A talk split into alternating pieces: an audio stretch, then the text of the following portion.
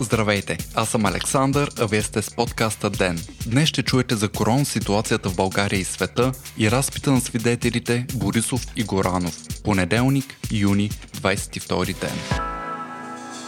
Ден е подкаст от мрежата на Говори Интернет и става по-добър благодарение на подкрепата на слушателите си. На вас. За да станете дарител на Ден, елате на patreon.com, Говори Интернет и срещу 5 долара на месец ще станете денник. Истински герой.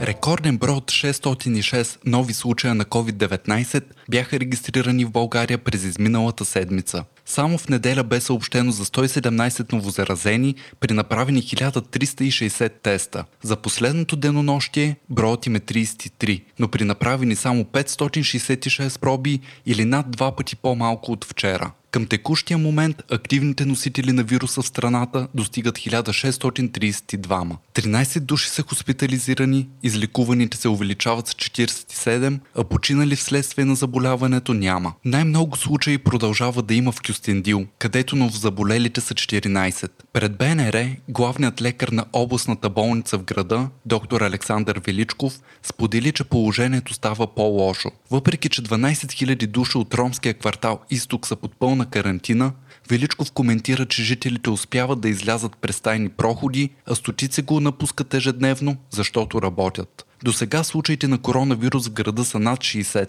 Всички жители на квартала трябва да се движат с маски, а блокадата ще остане до 30 юни. От 0 часа днес Носенето на предпазни маски отново става задължително в магазините, търговските центрове, на публичните места и местата, където се провеждат събития на закрито, като театри, кина и спортни състезания, съобщава Дневник. На пресконференция с Националния оперативен штаб и шефове на болници, здравният министр Кирил Ананиев обяви, че част от мерките ще бъдат затегнати като задължителното носене на маски в градския транспорт, лечебните заведения и аптеките остава. В магазините трябва да се поддържа дистанция от метър и половина, а събитията да се провеждат с 50% капацитет на залата. В заведенията маските няма да са задължителни, а при спортните мероприятия ще се допускат до 1000 човека в сектор или седящ преседалка. Междувременно, след положителен резултат за COVID-19 на Янаки Стоилов от БСП, в централата на партията започва масово тестване. В последните 10 дни Стоилов е участвал в две заседания и партийния плениум на 13 юни. Съобщение до медиите, Корнелия Нинова обяви, че вземането на проби вече е организирано в централата на Позитано 20, а тези, които не са в София, ще бъдат тествани по места. Днес също стана ясно, че Рези ще състави актове до 3000 лева на БСП и ГЕРБ.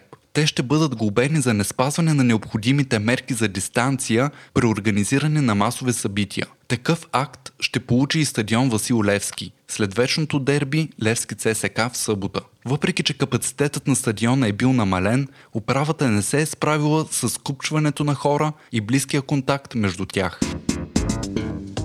След като стана ясно, че Григор Димитров е с коронавирус, в Хасково започва тестване на контактните лица, съобщава Свободна Европа. Областният управител доктор Стевка Здравкова призова всеки, който се е виждал с тенесиста, да се самоизолира и свърже с здравните власти. Според местния кореспондент на BTV, в града цари паника. Родителите на деца снимали се с ракета номер едно са притеснени, а журналисти срещали се с Димитров са се карантинирали доброволно.